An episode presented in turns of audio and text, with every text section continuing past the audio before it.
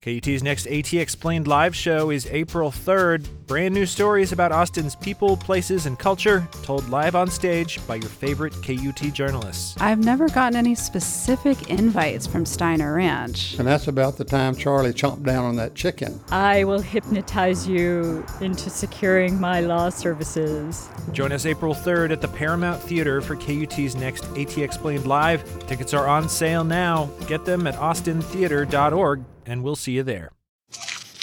From KUT and KUTX Studios. This is KUT. For the past four years, one North Texas company has quietly bought up property on East 12th Street. Now the company owns nearly three dozen properties on the street. KUT's Audrey McGlinchey reports. One of these days, these boots are gonna walk all over you. Hey, I'm standing on the corner of East 12th and Curve Streets. I got on my walking shoes, really just a pretty beat up pair of Converse.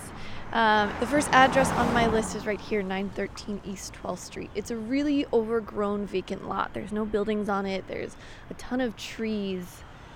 Well, I got about 34 more properties to go, so um, let's get to it. For Natasha Madison, unraveling the story meant starting with a question Who owns all these empty lots?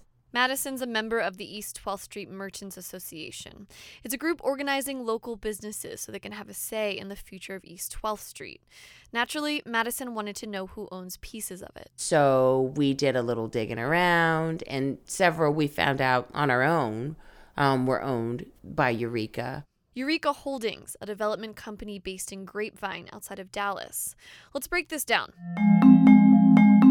Madison figured this out in the same way I did Travis County property records. Except the question I started with was who owns the vacant lot at 1800 East 12th Street where the Harlem Theater once stood? It's a company called 2013 Austin East 12th Street LP. My initial reaction was, well, that's a dumb name. It sounds like someone came up with it in a hurry. Long story short, because who wants to hear me talk about property records, the mailing address for that company? An address in Grapevine, Texas, which belongs to a development company called Eureka Holdings. And here's where Madison and I had to go deeper. We weren't inclined to look for multiple LLC names. It's not unusual for one company to hold property under various names, either because of certain tax benefits or in order to keep a low profile. And here's where things get entertaining. Some of these company names are, well, creative. 2101 East 12th Street, owned by Country Nelly CRLP.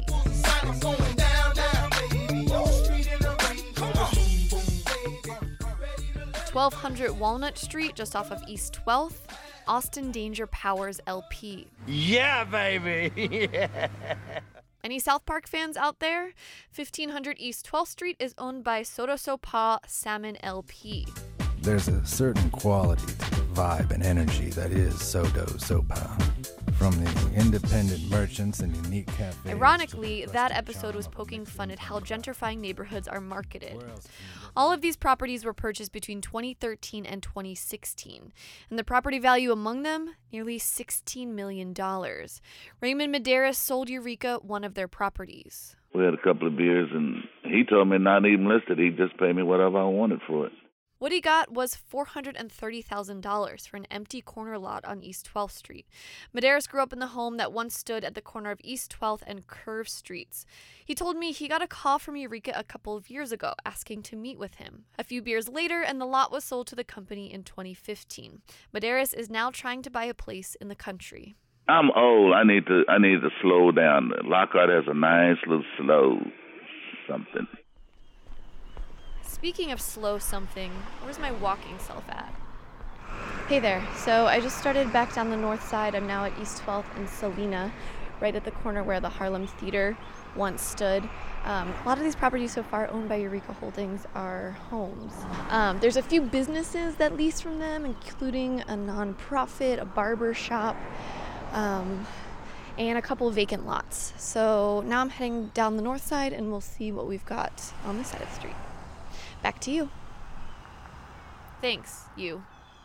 It all begs this question from Natasha Madison. I did find myself wondering what was the plan? So I asked Eureka, what was the plan for their 36 properties on East 12th Street. Vice President Stephen Gibson didn't want to be recorded, but he did respond to an email I sent, writing, quote, There is no specific plan at this time. Eureka's met with the 12th Street Merchants Association, and Madison says they've been amicable, but she knows nothing about what they've got in mind for the street. As for what she'd like to see, for that we go to the neighborhood's past, a past where black residents were forced to live on this side of town, and so East 12th Street had to serve all their needs. African Americans weren't welcome outside of that community, so we did everything we needed to do within the confines of that community out of necessity. People in the district, they ate there, they went to school there, they shopped there, they buried their dead there. Uh, everything that we did, we did within this community. A self sufficient community is what Madison wants to see again, where going to East 12th Street meant grocery shopping, hair cutting, and yes, even dead burying. A place where the young, the old, and the history move among one another. I asked Madison, is that something Eureka could build? She's hopeful. But I would be remiss to say that it's a business, you know?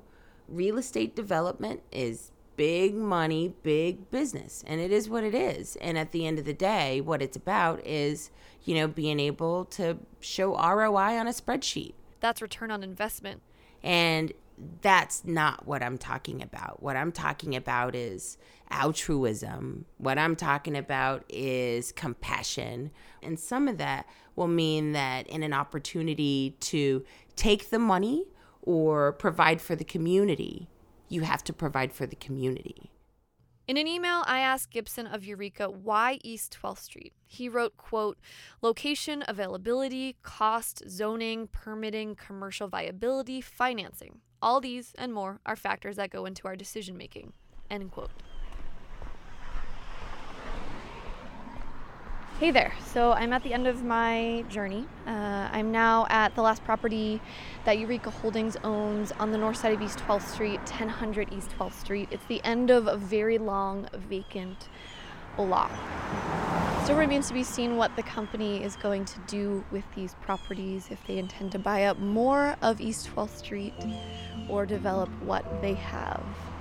Here on East 12th and Curve Street, I'm Audrey McGlinchey for KUT News. thank you